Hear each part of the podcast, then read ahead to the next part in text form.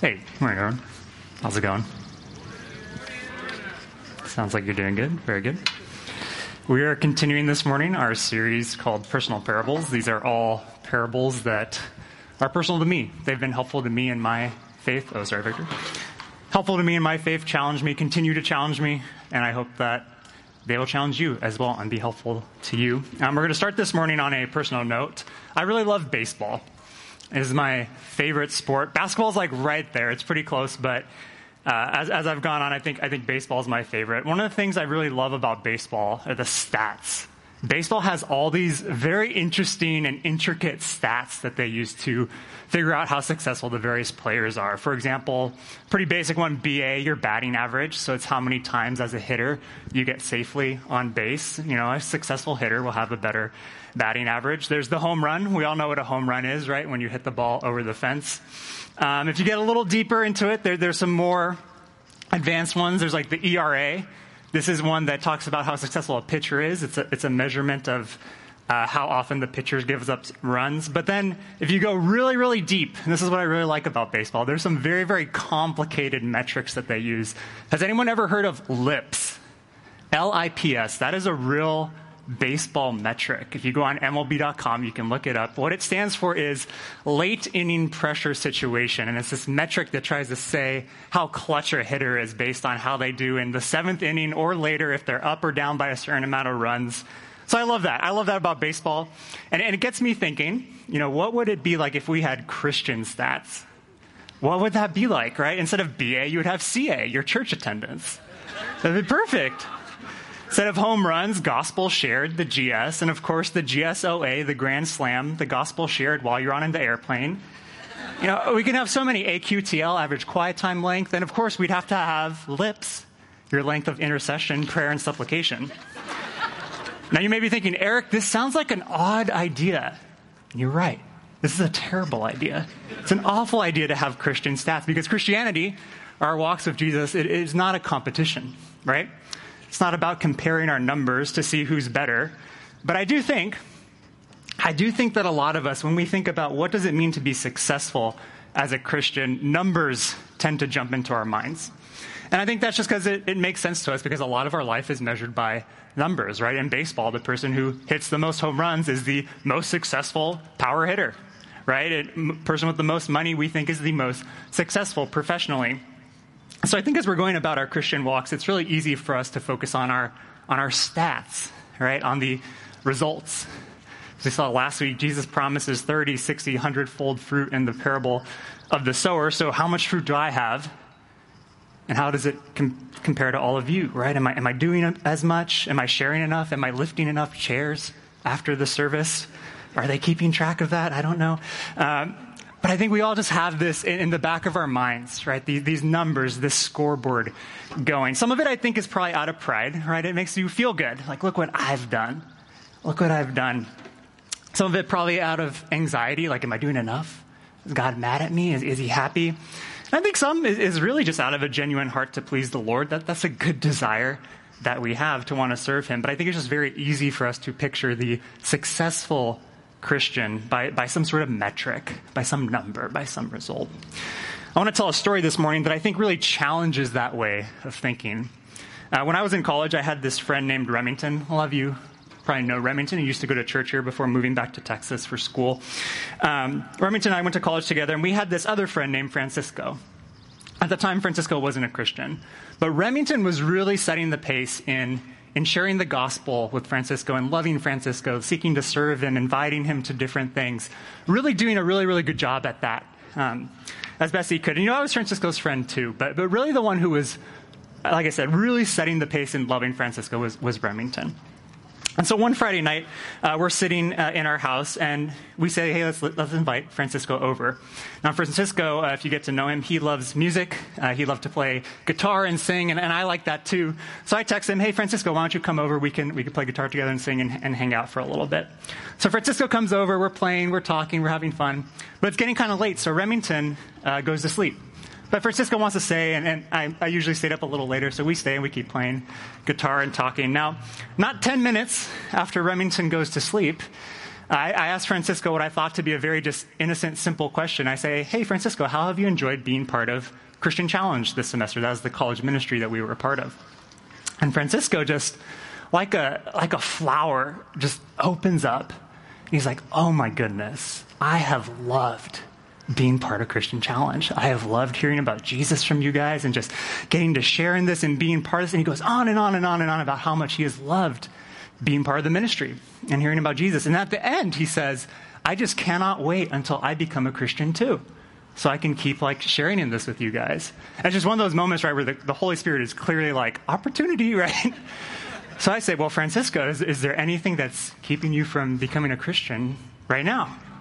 And he stops and he thinks and he's like, no, I don't think so. So, you know, we go over the gospel. He, he repents and prays to God, uh, asks Jesus into his life right then and there, while Remington is asleep upstairs.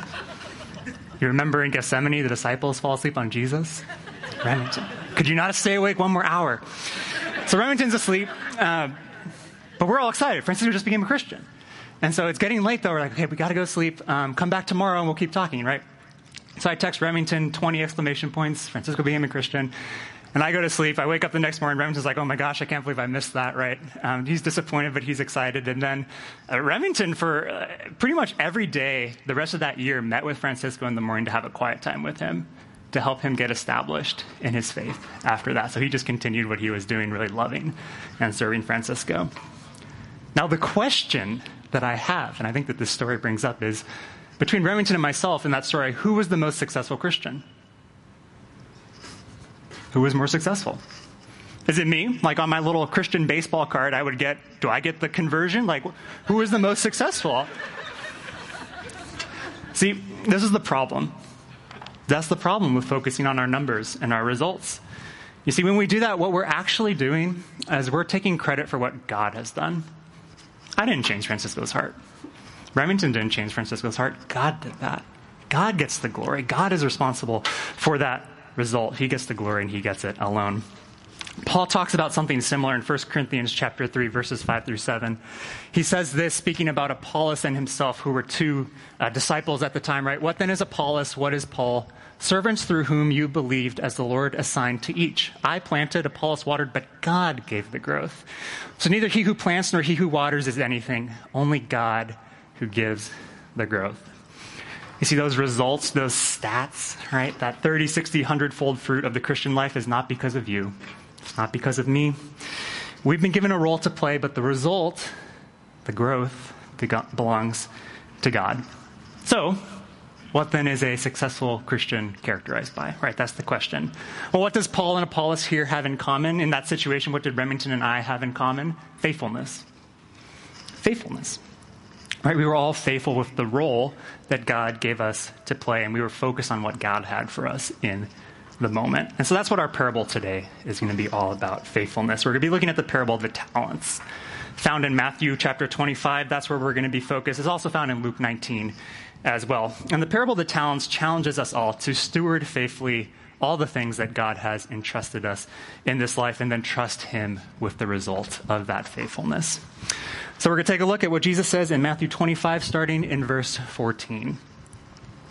For it will be like a man going on a journey who called his servants and entrusted to them his property. To one he gave five talents, to another two, to another one, to each according to his ability. Then he went away. He who had received the five talents went at once and traded with them, and he made five talents more. So also he who had the two talents made two talents more. But he who had received the one talent went and dug in the ground and hid his master's money. And after a long time, the master of those servants came and settled accounts with them. So, the talents here in this story, they represent different resources that God has given you. It's not limited to just money. You know, in the story, the talent is money, but, you know, this could be skills you have, different proficiencies you have. It could be your possessions, like your home, your apartment is a talent, right? It's a resource that God has given you. It could be your position in life. You're a, maybe a mother, a father, a sister, brother, a manager, an employee, right? We all have these different things in our lives. And I think something interesting in the passage, I think Jesus uses some very purposeful words here. First, he says it's his property, right? The master entrusts his property. Everything we have in this life is God's. He owns it all. Psalm 24 1, for example, says, The earth is the Lord, the Lord's, and the fullness thereof, the world and all who dwell therein. John 3 27 says, a, pers- a person cannot receive even a single thing, a single thing, unless it is given him from heaven. There's nothing that is actually yours. Everything belongs to God, and rightfully so, right? He, he created everything, He has all the power, He's given it to us. I think the second word that, that jumps out at me here is right there in the second line entrusted. He entrusted to them His property, right? He's not given it to us to do whatever we want with it, right? It's a stewardship. Just as we talked about last week in the parable of the sower, how our access to the word and, and scripture is a stewardship, it's the same with the various resources, the talents that God has given to you. He's given us all different resources that he wants to use for his glory. He is the owner, he has the right to do that. And as the last verse there shows in verse 19, one day he will come and settle accounts. We will be held accountable for how we use these resources in our life. Another interesting thing I think that we see here in the beginning is the servants are given resources unequally. Right? Some get more, some get less. And I think you could see that clearly in life, right? Some people are just inherently more skillful. You look at them like, wow, you are very gifted in that area. Some are more wealthy than others, just some have more, some have less. And that's just how God has chosen to do it in his sovereignty. Right? It's easy to look at that and think that's not fair, but again, the master owns the resources. And he gets to choose how they're allocated. It's up to him. And so, the perspective that Jesus is trying to get us to see here in the beginning of this parable is we each have been given something very purposefully from God, and something is required of us based on what we've been given. So, we read on and we see what the first servant does with his five servants when the master returns, or five parable, or talents when the master returns. And he who had received the five talents came forward, bringing five talents more, saying, Master, you delivered to me five talents. Here, I've made five talents more.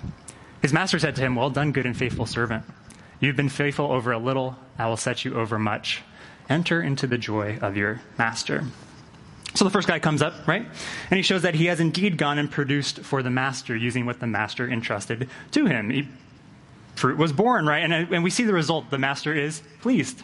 It's great right? When we're faithful, when we do what God wants us to do with what has been entrusted to us, God is pleased. And there's also reward, right? Um, the servant is invited to share in the joy of his master. When we're faithful, there, there's joy for us too. And we're even given more responsibility. I will set you over much. So now let's see what the, what the next servant gets when he comes in and turns his two that he makes in 22 and 23. And also, uh, he also, who had the two talents, came forward saying, Master, you delivered to me two talents. Here, I have made two talents more. And his master said to him, That's pretty lame. Just two. I don't know, Joe got five. You know, just not as good. You're three short. It doesn't say that, right? He says, faithful. It's the same word. There's not even a footnote that's like, this is from the Greek meaning faithful, but a little less faithful. It's faithful. It's the same exact word. This is actually the same verse. It's the same exact verse as the one before. So if you memorize this, you get plus two on your verse memorize stat. It's the same verse. And I think I, I, definitely look at this. I imagine you look at this too with our, with our human understanding of success and think, God, you just don't understand. You don't understand. Two is less than five right? The other guy was better. You know, if I was the guy with two, I think I would be waiting in line just so dejected. Like, oh man, I lost. I failed, right? I'm just not as successful. I just have two. And the master's just going to be so disappointed when he sees I just have two. That's not what happens. That's not what happens. The master doesn't say two is less than five, he says two is equal to five in this situation. Why? Because both servants did exactly what the master was wanting, right? Both were faithful with what they had. I think that reveals the heart of God. Right? God is not comparing us to each other. It's not a competition. Rather, what God is doing is He's looking, have you been faithful with everything that I've been given I've given you to steward? That is what we're held accountable to. That is what God cares about. What you have, not what I have, what you have. I, I don't think we believe this, though. Right? I think we all have someone, at least one person, probably multiple. I have multiple, who we compare ourselves to. Right? Who is it for you? Someone in your C group, it could be a family member, a friend, but we all have that person who we look at and think, I could never, could never be like that. Or the other way around, like, I'm glad I'm not like that. I'm so much better than them, right? We all do that. Some of us, too, I think it's more about the role. We're comparing roles. Like you're looking at me like, wow, Eric is really doing something for God. Right? He's up there preaching. Man, I'm just sitting here. I'm not even doing anything. You know what? I think if you, after service, help put away these chairs, I think God will, will say to you, Well done, good and faithful servant, just as He'll say that to me for, for preaching today. It's just a different role. It's a different role. We just need to be faithful with God has given us. One plants, one waters, God gives the growth, right? As Paul says in First Corinthians. See, I think when we tend when we ask ourselves, am I succeeding as a Christian? We tend to look outward and compare and compete with others. But Jesus is teaching us in this parable no, look at yourself. Are you doing the best with what God entrusted you with? That's what's important. Now, this doesn't mean you don't look at examples. Right? The scripture is very clear that we ought to have examples of more mature Christians in our life, people who can push us and stretch us, encourage us. Like, that's still important. That's not what we're saying here. But what this is saying is when we focus on comparing our personal result we're missing the point of, of building the kingdom of God. Right? The point's not to be better. It's not even about us at all. Right? The point is being faithful, using our gifts, our talents, our wealth, everything that God has entrusted with us, uh, just to, to glorify Him, to glorify the one who deserves all the glory. Right?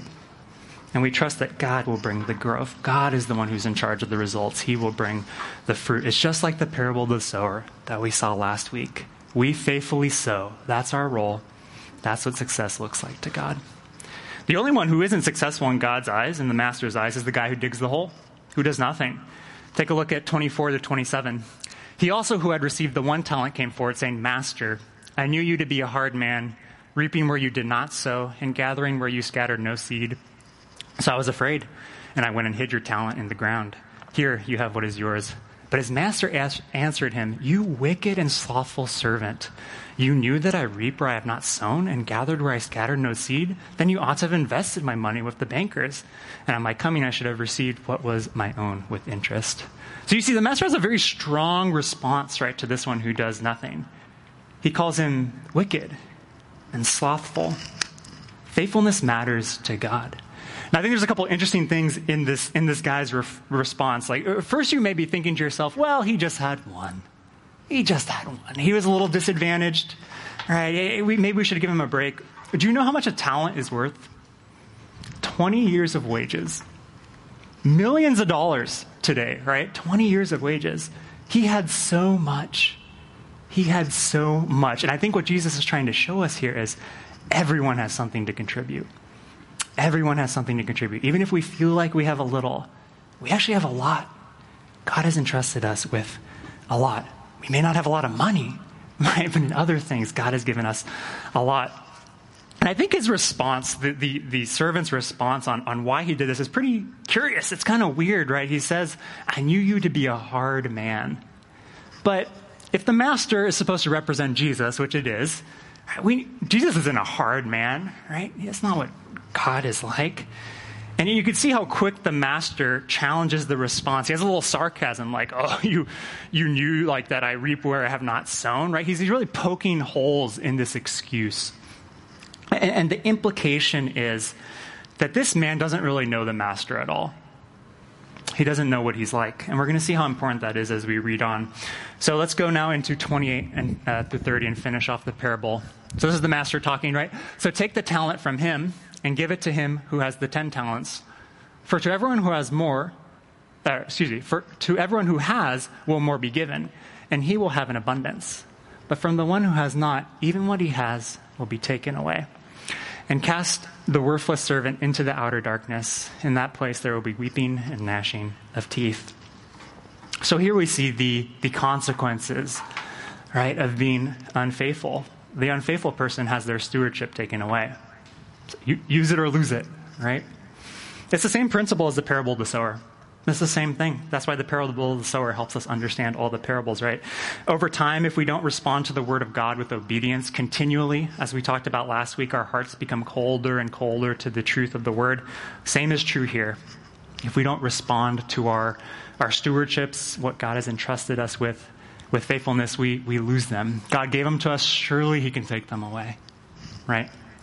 And verse 30 here, it's, it's pointing to something bigger that's going on. Weeping and gnashing of teeth is a phrase that you, uh, Jesus uses quite a few times in the book of Matthew, and it always refers to damnation and hell, right? Judgment. And th- this seems to confirm the idea that the servant, the, the servant who didn't do anything, doesn't really know the master at all. The master, of course, represents Christ. And right, for those who don't know him, for those who don't respond to his call to come and repent, the, the gospel, right, to turn away from our sin and turn to Jesus, they, uh, they'll be eternally separated from God, weeping and gnashing of teeth. That's what this is talking about. Right, the implication is that that last servant, he, he wasn't really a, a disciple, right? He wasn't a Christ follower. In fact, right after this, Jesus seems to confirm that because he tells another parable about the end and the judgment that's coming at the end, where he separates the sheep who are his true disciples from the goats who are not disciples and, and, and are judged for that. The idea is, you know, your faithfulness shows your attitude towards Christ if you're a true disciple. Again, it's the parable of sower. Once again, it's the same idea. Your continued faithfulness over time reveals what landing place you are for the word. So is it that your faithfulness is a marker of your in your life of your view towards God towards the Lord. Now, no one's perfect on this, right? We all stumble, we all fail. So thank God for His grace. But our faithfulness shows what our attitude is towards Jesus. Our faithfulness matters, right? How we steward the gift of the truth of Scripture matters, and how we faithfully steward God's resources matter. There's a reward for, the, for those who steward well, the joy of the master, right, as we saw, getting to share in that, maybe more responsibility, more things that God entrusts us with. But for the unfaithful, there is loss. And so, how do you grow in faithfulness? Hopefully, you all want to do that now. How do you do that? I think the passage gives us some ideas on that.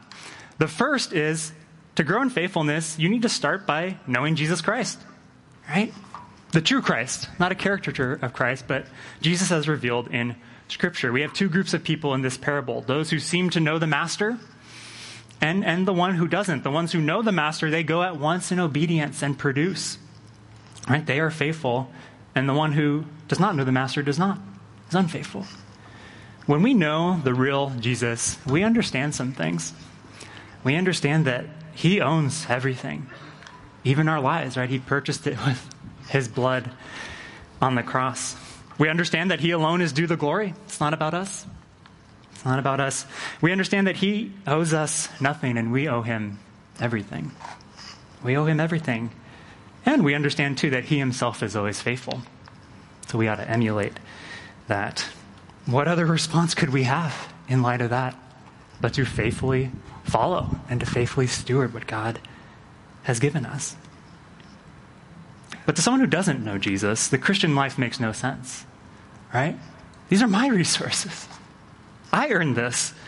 Right? They're mine. I deserve them. But we as believers, we know that we deserve death. That's what we deserve, right? It's only by the grace of God that we have anything at all. And so I can just free, freely, joyfully be faithful. It's not mine, it's His. I didn't earn it, I don't deserve it. It's the only response that makes sense, I think. Second Corinthians, Paul, Paul writes this in chapter 5 For the love of Christ controls us because we have concluded this that one has died for all, therefore all have died. And he died for all, that those who live might no longer live for themselves, but for him who for their sake died and was raised. So you see, if you find yourself struggling to be faithful, to surrender those things to God, start by getting to know Jesus more the true Jesus, as revealed in Scripture. Ask Him to work in your heart to adopt the worldview and the perspective that this parable is trying to show us. And I think the second thing we see in this parable is we need to know ourselves too. Right? We need to know and have a clear understanding of the resources that God has given us if we're to use them faithfully. How do you how do you discern that? Well, I think pray. Pray and ask God to reveal what have you entrusted me with. So I encourage you this week, take some time to do that. take some time to, you know, pray and, and seek that from the Lord and, and write down the things that God brings to mind. Here's my list. I did this week because I haven't done it in a while. You know, I have quite a few things on here. I have spheres of influence and people in my life, my family, coworkers, things like that. Quite a few of you are on this list. Um, I have different giftings I think God has given me. I have possessions, my apartment, my board game collection is on the list. How can I use that for the glory of God? Positions I have. Um, I have a miscellaneous section where I, section where I put like my body is a stewardship from God. I'm young, I'm strong, so I can help kind of strong. Not as strong as others, but right, I have um, more energy because of that. That's on here. Um, I have experiences that God has given me. I became a Christian in college, like I wasn't a Christian as a kid. Um, things like that. It, it's really, I think, eye opening to, to take some time to think through that. Like, what are all the things that God has given me? What are all the things that um, he can use. Incidentally, I think that list is also a great um, thing for here are all the things I could be grateful for, too, by the way. But I think, you know, we really need to take the time to do this because some of us are, are five talent people, but we're acting like we're just one or two talent people because we've never sat down to think about this. Like, what has God actually given me? But I think God can reveal that and open your eyes to see all the, all the blessings He's given you and how, how, can, how you can use that for His glory. I think there's others who are probably trying to do too much. You know, it's okay if you're not a five talent person. Right? God is in control of bestowing that. If you're a one talent person, that's fine. That's fine. Focus there. Be faithful there. Right? Start where you are. And as, as the parable talks about, God can, can increase that and give you more if you're faithful with it. Again, you, you won't be perfect in being faithful. We need the grace of God every single day. And we will all fall flat on our face probably every single day. But the point is, in order to be faithful, we need to understand ourselves and very clearly see the different things that God has given us and develop a heart that looks not to just use those for ourselves, but to, to use them for God, as this parable talks about. So, first, get to know Jesus better. Second, get to know yourself better. And I think the third thing we see in this parable is we need to be faithful now. We need to be faithful now. We can't delay on this, we can't wait. And we see this really from the bigger context that surrounds this parable. Jesus teaches this parable as part of a larger discourse that he gives about the end times. And when he, he prophetically describes his second coming. That's what chapter 24 in Matthew is all about. The end times, what Jesus is going to do when he comes back. This is where Jesus tells the disciples, hey, no one knows the time or the hour. Right? You remember that passage. That, that's where it is in Matthew 24, right before this. And, and he warns the disciples, hey, stay awake. Right? Stay, stay faithful is what he's saying. Be prepared. Because you don't know when I'm coming back. And then he actually goes into a set of three different parables. The one we just looked at is the second. The first one he goes over is the parable of the ten virgins, which is all about being prepared for Jesus' return.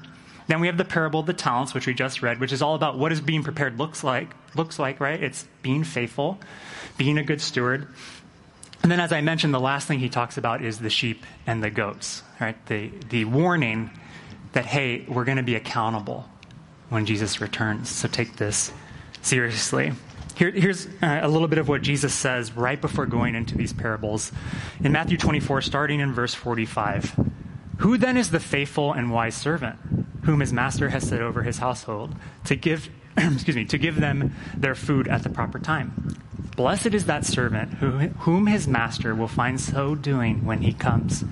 Truly I say to you, he will set him over all his possessions. And then it goes on to describe the alternative. But if that wicked servant says to himself, My master's delayed, and begins to beat his fellow servants and eats and drinks with drunkards, the master of that servant will come on a day when he does not expect him, and at an hour he does not know and will cut him in pieces and put him with the hypocrites in that place. And here it is again there will be weeping and gnashing of teeth. See, faithfulness matters, and it matters right now, today. The faithful one is faithful now, understanding that the time to be faithful on earth is, is limited. Either by us passing, right? Our time runs out. We don't know when that will come. Or by Jesus returning The time is coming when our labor on this earth will end. So Jesus sternly warns the disciples hey, pay attention, right? Take this seriously. And that's what I think he's trying to get our attention on today as well. Faithfulness matters, and it matters right now. But faithfulness doesn't just matter for your personal walk with God. Because you see, no one is called to be faithful and build the kingdom of God alone. We are called to do that together. We're on a team. And on this team, we all have a vital part to play. Every single person is needed. In 1 Corinthians chapter 12, Paul refers to this team as the body of Christ. And Paul starts off that chapter, 1 Corinthians 12, by discussing spiritual gifts, all the different things that he's gifted us in the church with. And he says in, in verse 7 uh, to each is given. To each is given. So no, one, no, one's on the, no one's on the bench, right, on this team in the body of Christ. And after that, through verses you know, 8 through 11 in there, he goes on to list the spiritual gifts that God gives to his church utterance of wisdom, knowledge, healing, prophecy, all these different things. They're talents, right? It's talents. It's the same thing that Jesus is talking about in Matthew chapter 25. God has gifted us all these things as he wills. And then here's what Paul says starting in verse 14, 1 Corinthians chapter 12. For the body does not consist of one member, but of many. If the foot should say, because I am not a hand, I do not belong to the body, that would not make it any less a part of the body. And if the ear should say, Because I am not an eye, I don't belong to the body, that would not make it any less part of the body. It goes on into verse 20. If the whole body were an eye, where would be the sense of hearing? If the whole body were an ear, where would be the sense of smell?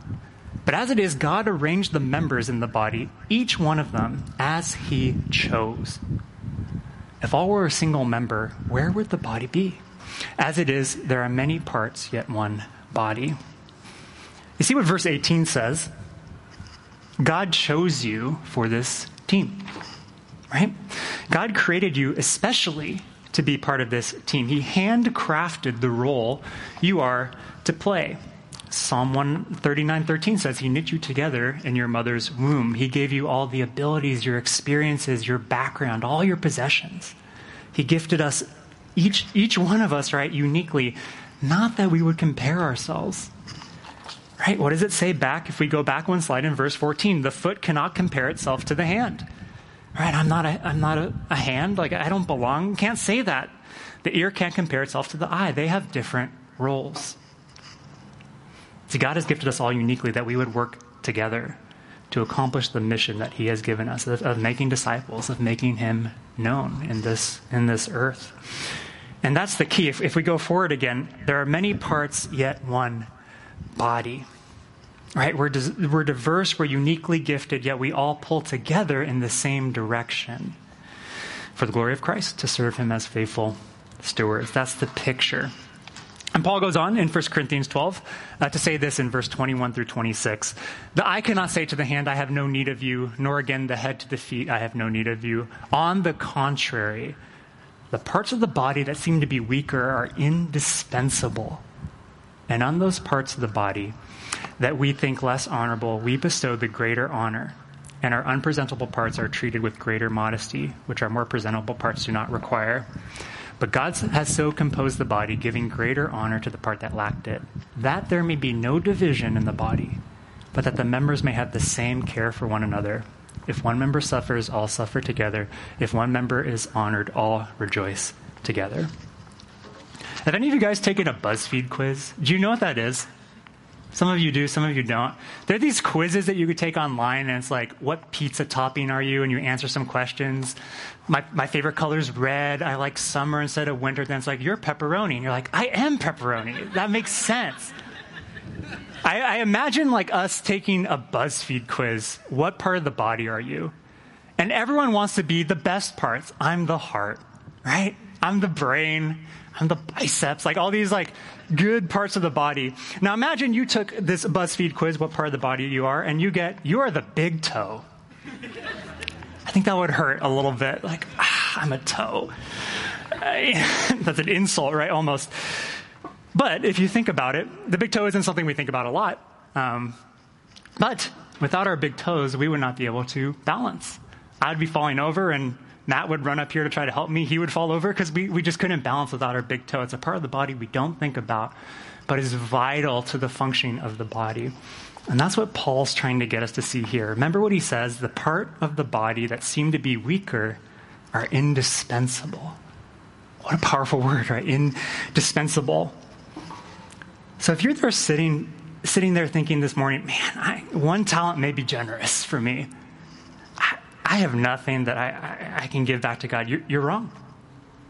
If you're thinking, I don't have a part to play in this, you're wrong. You're indispensable. You're vital to the functioning of the church. Right, even if your contribution goes unnoticed by others, it is noticed by God, honored by God, and we need it.